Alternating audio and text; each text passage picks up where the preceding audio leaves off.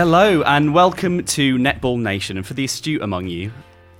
that doesn't look like Emma. My voice has changed. It's got a bit deeper. It has. Alex, or producer Alex as I like to be known, is stepped in last minute because Emma's had a bit of emergency. She's had to step away. She's okay, but in the interest of delivering this week's Netball Nation, I've stepped into the fold. What a hero. Unsung hero. Yeah. But I still have my trusty co-hosts, Maggie Birkinshaw and Sarah Bayman. Hello. There we go, to help steady the ship. Welcome to Netball Nation.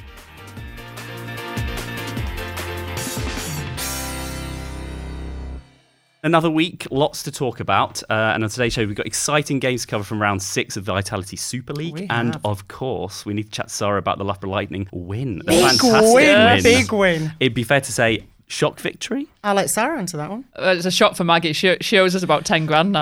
All that money she put down as a bit last week. The one game that I don't back them. The one game. So he's racking up the pot for the Christmas party though, and I feel like then Sarah's got a bit of a breather. She has. We've also going to discuss the possibility of more TV coverage for the Super League fixtures, or at least viewers having the opportunity to stream games that aren't being shown on Sky Sports. And finally, we're keen to touch on a bit of a frustrating story. We don't like to be negative on this podcast, that we shared on social media last week. It was about boys being banned from playing netball in a primary school sports festival. It'd be fair to say it sort of angered us slightly, but be really interesting to see what your thoughts are, but also what Sarah and Maggie think. But we'll come on to that lately. So firstly, Sarah talked about that amazing victory. Let's hear over it. Lightning. Yep, in the changing room we just played the podcast of Maggie predicting that we were going to lose. That was a pep talk, putting her house on the result that Thunder were going to win. No, really, obviously, massive result for us. Really good to go to Manchester and win, because I don't think many teams will go up there and win this season. And just a completely different team, you know, a huge response from the week before. Showed a lot of composure. Thunder came back at us, as you'd expect from a quality side, and...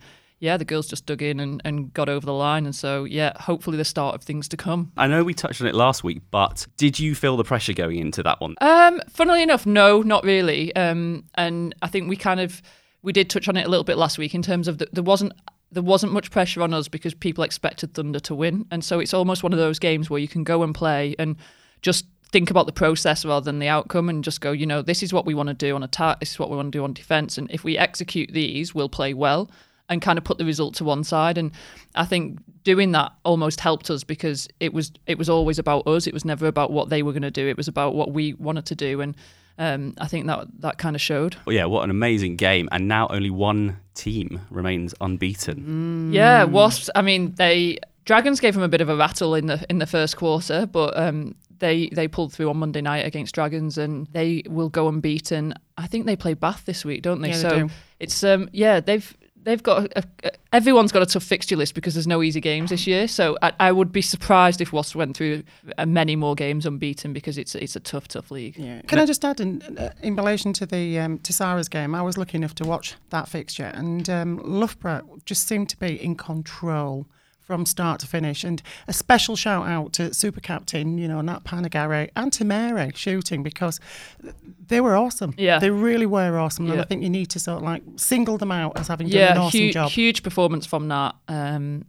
she worked really hard last week on and off court in terms of, you know, her prep for the game. She went above and beyond. She'd done enough analysis to last her for a lifetime. So, you know, she knew what she was doing when she went on there. And I think that's... credit to her that she takes that individual responsibility to prep so well for a game like that. Moving on then, the Sky game on Saturday was set to be a big one, with Saracens Mavericks taking on Team Bath. However, Bath are without Ebony Asura-Brown. Yes. There we go. And Serena Guthrie due to injury. So Mavericks were very, very impressive and took the win 68-45. Do you think the injuries have impacted that result? Yes, leaders. They did. It was a bit of a damp squib of a game, which is a shame because you look at what the game that Sky chose to broadcast, and you think, that's the big one of the big games of the round. And then with Serena and Ebony being out, it was a really poor performance from Bath. And I totally acknowledge they are world-class players, and Bath have lost those players. For me, I'd still expect better from Bath. They've not had Ebony for a few weeks. They've managed to do well without her. So your only real extra loss there is Serena. And she's a massive impact on that team. But Mia Ritchie has been the starting centre at Bath for about the past 5 or 6 years. So it's not like you've got a youngster or someone who's not used to that level of competition coming in. And I think what they have to look at is how they mentally responded to Serena not being there, because she's a leader in that team and she's kind of the central focal point of that team. So if she's not there, you need everyone else to step up, and I don't think anyone did that for Bath, which will be disappointing for them. But it's an important lesson then, isn't it, as well, because you can't always rely on one person to steer to that victory. And we've touched on it before, how you progress and develop as a team then. I think we look to leaders on the court. Every team has 1, 2, maybe 3 leaders across all the positions, and there's no doubt about it, both the players from Bath that we've been talking about are the natural leaders on the court. I thought it was interesting to give Imogen Allison the captain's band. She's exceptionally young, lots of experience, but exceptionally young. And I think she kind of struggled to do her own job for having to think about everything else that was going on. But as far as their bench goes, they've got lots of quality across that bench. So the fact that they've lost 2 big players didn't really put them at that much of a disadvantage. They've got plenty left on their bench. Yeah, it was interesting. I think Tamsin Greenway put an article out and kind of saying that she thinks of the big 3 or 4 teams, what people are perceiving as the big 4 teams at the minute, Bath have probably got the weakest bench out of those. And I mean, I'd quite like to see Bath prove them wrong this week against Wasps and come out firing. And for those players who don't always get the opportunity when Serena and Ebony are around, to actually go, we can do this. You know what? We can do this. I want that position. Who cares if she's Serena Guthrie? If you're the next centre up, you still want to fight her for that position. Yeah. But I love you, Serena, but But it's forging your own path as well. I think it's hard living in someone else's shadow there. Yeah, and if you're satisfied just sitting on the bench behind someone and waiting for them to retire, then you probably shouldn't be there. Yeah. So we talk about these opportunities, don't we? We talk about the players that sit on the bench day in, day out, and say to them, when that opportunity arises, you've just got to grab it and take it and run with it. And looks like the girls are going to get the opportunity to do that. Yeah. And actually, interestingly, so after your comments last week, Sarah, about Mavericks' unnecessary changes, they didn't make any, or they made very few this week. So rather... I've got an image of Mavericks sitting around listening to this podcast. Not.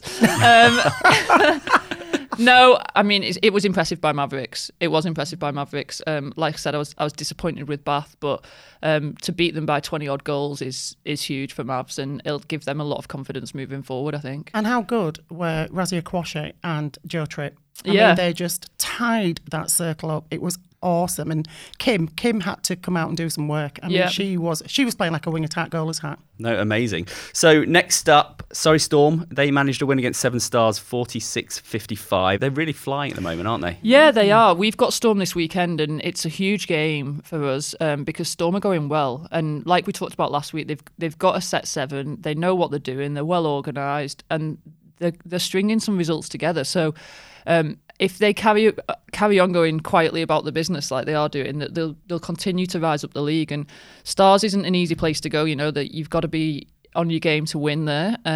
So an impressive result for Storm. Just a question from me, and excuse my ignorance here. So Surrey Storm, they've got a coach player. Yeah. And Mickey Austin, is it? Yeah. So how does that work? Does she always pick herself? Well, I think she has a choice, doesn't she, whether she picks herself or not? Because there's been a few games where she stayed off the court. I mean, the last game I think they played, she didn't come on court.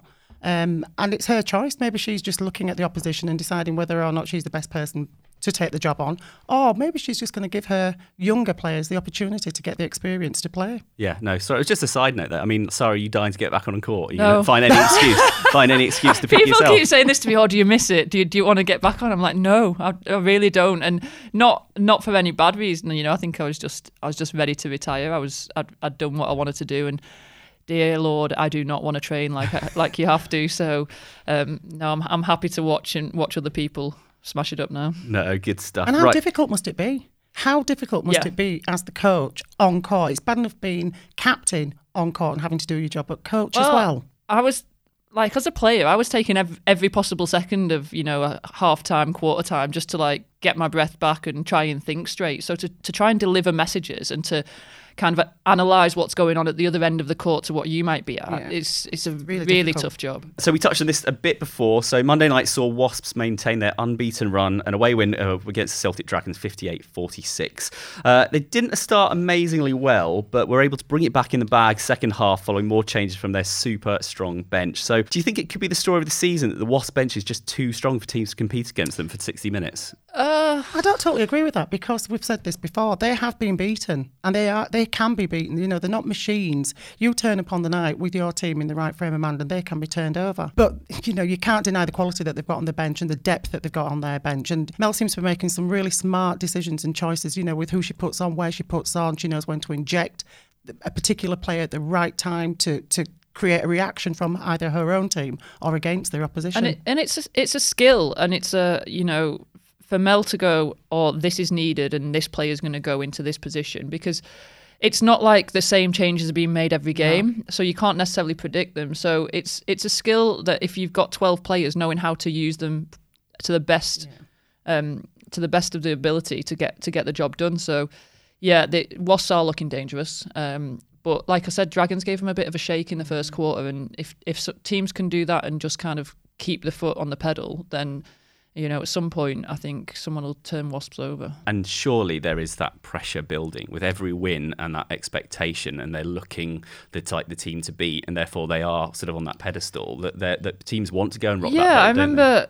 I can't even remember what year it was, a long time ago, maybe 2008, I was playing at Bath and we went through the season undefeated, but as you got closer to the end, the pressure really starts to tell, because you think, especially in playoffs, you're like, if we lose this one, the whole season was pointless, because we've gone through a season undefeated, but then we're going to lose it when it's important. And we started playing worse and worse, and we kind of like crawled over the line in the final. Like, we were down and we came back in the end. But the pressure can become really quite crippling for teams. So I'm not saying Wasps will want to lose, but it might not necessarily be a bad thing for them. And nobody remembers who won the league. Nobody's interested in who wins the league. You could go and win every single game. It's that grand final at the end of it that everybody talks about. You don't want to be playing for the stats necessarily. Finally, London Pulse were at home to Sirens on Monday. Sirens managed to pull away at the end of quarter four to get the win 60-54. What do you think Pulse can do to start getting some more points on the board? Do you know what?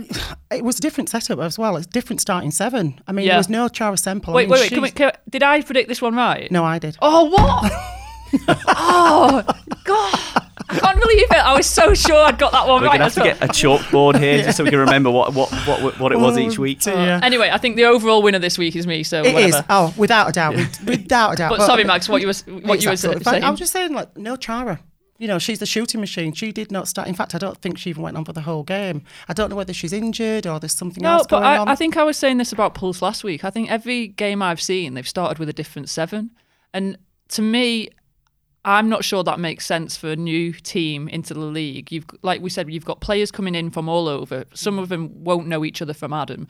And then you start different combinations and different sevens each week. And how much training can a combination have done together if it's different to anything else you've started? So it's tough for the girls if that's happening, and I know Tiara Her will be wanting to promote competition within a squad and competition for places, but it's hard to get any sort of rhythm, I think, if you've not got an idea of who's starting, because I think we play them in 2 weeks time.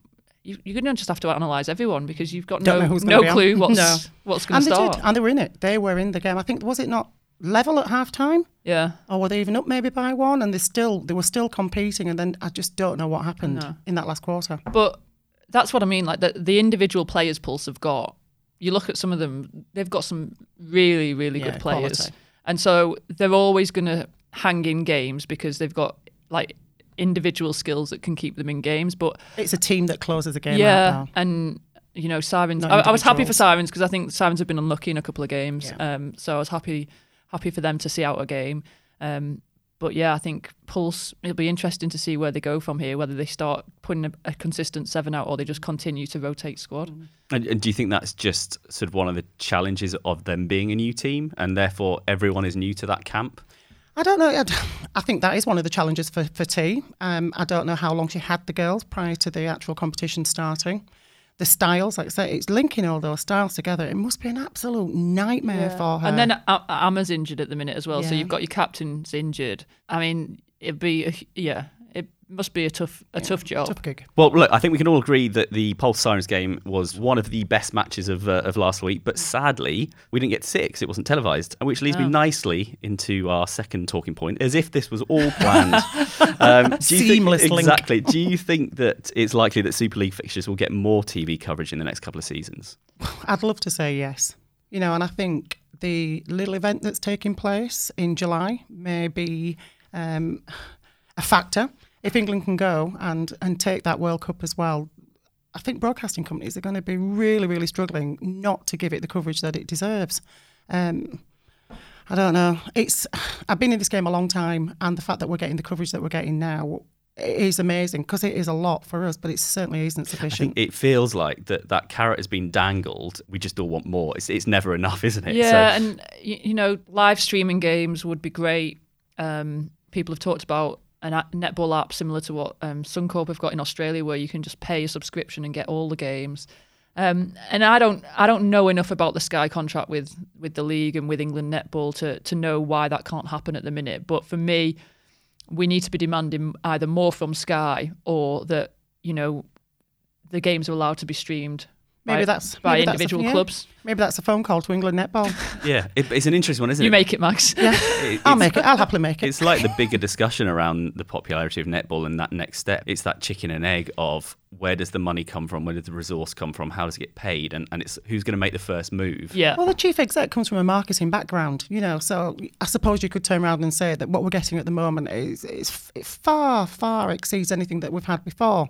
But if that's her background and her world, well, push it, let's go. You touched on it just then. There's been a lot of discussion recently in the last couple of weeks around people saying, look, I will pay to stream it. I will pay a subscription. So what is the deal with the league in Australia? They, I think their games, they've got a Telstra app, which is obviously like a TV provider or whatever. And you can pay a week, you can pay for 1 week, you can pay for a month, I think, or you can pay for the whole season. Yeah. And then it's a subscription and you get all the games. So for me, I would rather do that than pay, it sounds awful because, you know, Sky are a big backer, but then pay for a full Sky package. Sure. Where you get Sky Sports Arena and all of us, because a lot of the games are on Mix, some of them aren't, but it makes it more accessible, I think, if you've got an app. And then is it quite cheap? I think it was like 30 quid for the year. It's nothing. So it's nothing. It's not a lot. Yeah. And then you can watch it when you want. So, you know, soz Stacey, but I wasn't getting up at 4 a.m. to watch some of the games in Australia. But then it's there. So when I get up at about 11 a.m, it's there so I can watch it. And I think it just makes it more accessible. It means that more people can watch the games and it builds your audience. Hugely, yeah. Well, I guess it's like how the way that now TV and things are going. Yeah, you're starting to be able to really pick and choose what you want, rather than say, I want every sport all the time. Yeah, because, like, no offence, I don't want to watch football all the time. I don't want to watch rugby league on Sky. Or pay the £80 a month, probably. Yeah, and exactly. So if I'm only watching what I want, and paying then I'll pay for what I want. So it makes sense in my head, but I'm sure there's some, you know, legal or commercial reason that it's not happening at the minute. Go back to you, Sarah, with Loughborough. Do you film any of the games? We have to film. Every franchise has to film their home games. Got you. So there is that footage. For analysis, yeah. So there is that footage. That's not shared, though. But it's not shared. It's only shared on the sort of performance analysis platform, so everyone can access everyone else's games. Gotcha. So there's no sort of like Leeds United thing, sending people into camps, sneaking around and watching the training because they share it anyway. Is that what you used to do, Maggie, when you were like, oh yeah, I could just himself in my Mac. Oh yeah, Maggie's like a ninja. That's really interesting. I think that is something that these petitions are good, because you hope that the likes of Sky, it is landing on someone's desk, getting it in front of the right people that say, look, there is this upswell and this demand for it. And once it hits that tipping point, then they think, right, you know, maybe we'll do 2 games a week. Exactly. And I think the other thing is that people abroad aren't getting these games. So you've got like Cat Two of IT here. And I don't know if New Zealand actually did, when I was there, did get the Sky games, but you only get one a week. So all the Cat Two of IT fans in New Zealand might just want to watch her games, and you're only going to get 2 in a season maybe. Yeah. But if you can get those fans engaged with something like this, like an app or streaming or whatever, it's swells the game. Yeah, it's massive. You've got the Australian fans, you've got the New Zealand fans, and then everyone has starts. Well, yeah. What about all the expats that are all over the world that would love to watch it? And then everyone starts having a discussion about netball, and the Super League's included in that. It's not about Suncorp or ANZ in New Zealand. It's about netball the world over, and I think that can only be a positive, surely. Hugely. And then get back to that conversation about commercialising it. A million more eyes on sponsors. Sure. Exactly. Right. Next topic. Now, this one could get heated. So now this is something that's caused a lot of frustration in our Netball Nation WhatsApp group this week. The BBC shared an article about boys being banned from a primary school national netball competition, which will be taking place in Wales in May. Now, the reasons that the organisers gave for this was that they said the competition was aimed at encouraging more girls to take part, while boys' physical strength can sometimes put them at an advantage. What do you both make of that, and how damaging is that for the likes of the sport? I think it's hugely damaging, because we're talking about participation here, regardless of whether you are a male or a female. And the fact that they turn around and say that some of these, they don't want the boys to play with the girls because of the physical aspects. Have you seen some of my 11-year-olds play? They could take on any boy out there. They're strong, you know, and I think we're going backwards. We've now come full circle where girls are allowed to play football, girls are allowed to play rugby, you know, they're allowed to do golf, they're allowed to do all those sports that were predominantly male participation. To say that somebody can't play netball because they're a male, or because they don't want them to play with girls because they're too strong, I think we're taking 10 million steps back. It's ridiculous. It does feel like that, at least, you know, outwardly, yeah. Yeah, I think the idea of the high five game was that, you know, players rotate positions so that if you've got really strong boys, because boys are good at netball, because, you know, it's an invasion game. It's like the same principles as a lot of games that they'll have grown up with, like football and rugby, and, you know, they see space really well, but they can't dominate at high five level because you've got to rotate around the positions. So you can't just play centre all the time. You're going to have to move into different positions, and that's the idea of it. And I think playing with boys can be one of the best things for girls to develop as well. You know, you want to push people, and you want to challenge people, and you want it to be seen as normal for people to be playing netball. And when we're talking about new audiences into netball, one of the big challenges is, you know, getting more men to watch it. And so if you play it as a youngster and then you appreciate the skill that goes into it, as an adult, you'll then be like, oh yeah, actually, I'll go and watch the netball. Whereas if you go, no, you can't play it, your lasting memory of netball as a young boy is, actually, this isn't an inclusive sport. So I'm not interested. I mean, 20 years plus. I remember when we were getting ready for international games against the likes of the West Indies, you know, the Jamaicans, Trinidadians, that very, very aerial sort of game. We had a men's netball team that used to come in and play against us because of the fact that it helped with the elevation, it helped with the physical strength. And that's years ago. I saw an article not so long ago about a guy that used to be the England netball captain, but I think that was nets. The game nets rather than netball, which has been adapted from netball. Right. And he was saying he just came across it when he was 18. He was travelling through Canada, and a friend said, oh, do you want to come down and just watch this? We've been playing this game. He went down and said it was just like a light bulb moment for him. He thought it was the best game ever, and has continued to play it. And it's played in all Commonwealth countries. There are male teams, national teams in lots of countries. And like you said, like the England men's team, when that was kind of an official thing going, were always brought into lots of England trainings for us to practice against. They were always brought into different club trainings. And now they've got a Knights netball team, which is, it's not the England netball team, but it's a male team made up of people from all over England. Mm. Yeah. I think they've played almost every Super League franchise now in warm-up matches for this Super League. Yeah. Oh, so, really? Yeah. So at the top level, we appreciate the men, and we appreciate how good they are and how skillful they are. And there's room for everyone. You know, it was interesting to see Dan Ryan's response to this, because he's obviously Manchester Thunder assistant coach, used to play for the Australian men's team. And he was just saying, you know, there's mixed leagues all over Australia. There's also mixed leagues in big cities in this England. Country. Yeah. And I just don't understand why you'd try and exclude anyone. And the bottom line is, we're talking about having children moving, get them involved in sport, in exercise. Does it matter what it is, as long as they are up and they're moving? And I think, but even within girls at that age, there are going to be some girls that have had a growth spurt early. You know, that sizes, physicality is so different regardless anyway. And it's the same. I think this is why, you know, a lot of sports kind of get changed to single sex when you get to high school, and that's you know, that's understandable. That's but at that age, I don't see why you can't just compete together. How does mixed participation currently work in primary schools? And are the boys able to carry on with netball if they want to? I'm not sure. Think in England it's mixed up to secondary 11? School. Yeah. And I saw kind of a tweet come out from Helen Wynn, who works for England Netball, about them putting together a new offer for children of that age. Okay. So it'll be interesting to see what that is when that comes out. But it's mixed up until that age. And then there's a bit of a, you know, abyss at 11 years old, because these boys have played and they've played high five with the girls. And then you get to secondary school and it's like, oh no, it's a girls' sport. Yeah. And so... It's sort of a dead end. Yeah, where's your consistency of messaging there? It's like, oh yeah, come and play netball. It's a great sport. Everyone can play it. Oh, until you get to 11 or 12, because then you can't. So yeah, it doesn't seem to make sense. No, it doesn't. Okay, so consensus is...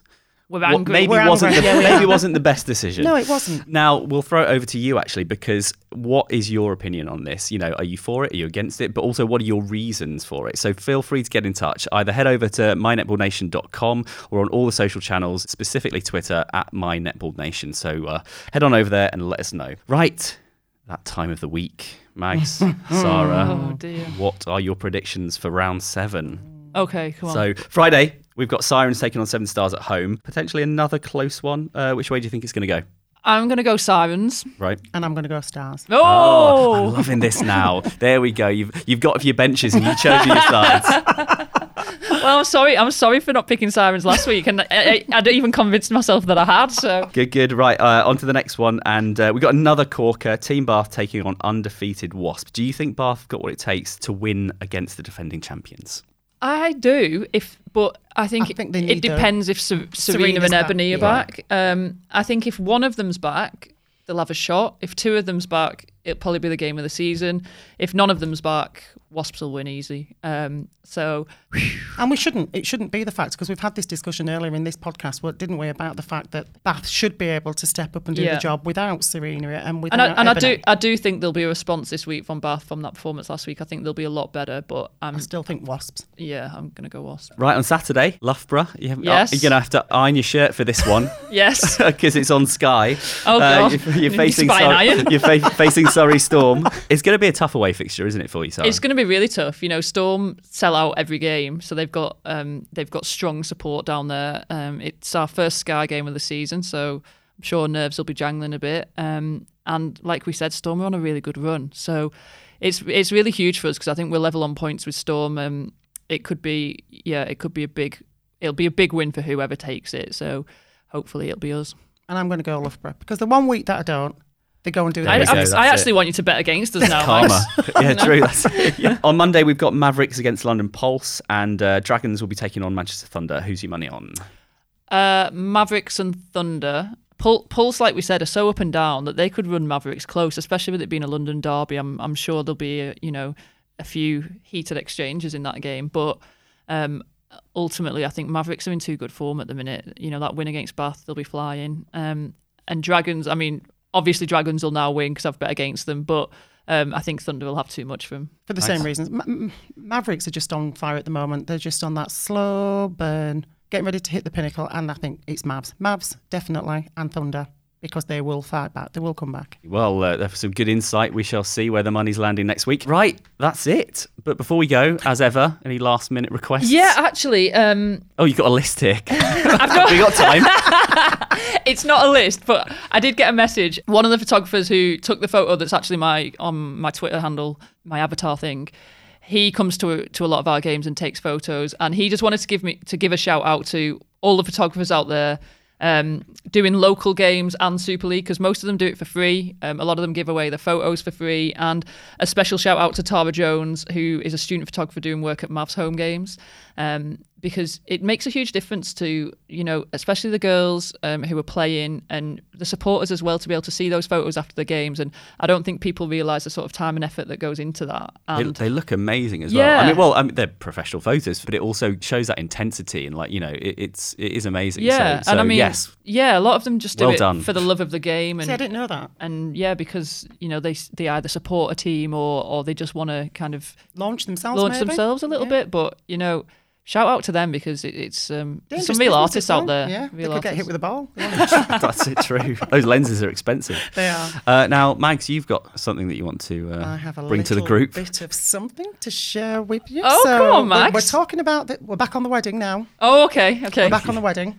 And we had a discussion about my nephew coming and singing the Rick Astley classic, Never Gonna Give You Up.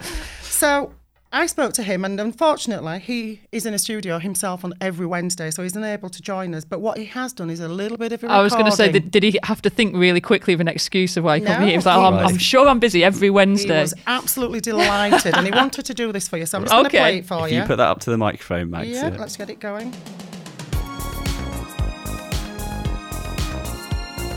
Hi Sarah, hi Stacey, I understand that you're planning your wedding at the moment, so I hope everything goes well. You've asked me for a rendition of Rick Astley's Never Gonna Give You Up, so here's a little snippet. We're no strangers to love, you know the rules and so do I. Her full commitment's what I'm thinking of. You wouldn't get this from any other guy. I just wanna tell you how I'm feeling. Gotta make you understand. Never gonna give you up, never gonna let you down, never gonna run around and desert you, never gonna make you cry, never gonna say goodbye, never gonna tell a lie and hurt you. Just for you, Sarah. How good is that? Round applause. Just for you guys. Yes, genuinely better than the real thing. So. Love you, Jordan. So yeah, I love you too, Jordan. That was amazing. So, off the back of that, is he booked? Yeah. Another tick. There we go. Yeah, he's going to have a waiting list after that. So, yeah, book him in. You haven't seen his fee yet. Right. Thank you, ladies. Thank you very much to my co-hosts, Maggie Birkinshaw and Sarah Bayman. I haven't been Emma Louise Jones, but I'm sure she will return next week. Thank you very much for listening. If you've enjoyed the show, don't forget to give us a little subscribe, give us a review if you like us. We're on Spotify, on iTunes, wherever you get your podcasts. Also, head over to mynetballnation.com and we'll see you next week. Bye-bye. Bye. Never gonna give you up, never gonna let you down, never gonna run around and desert you, never gonna make you cry, never gonna say goodbye, never gonna tell a lie. This is Netball Nation.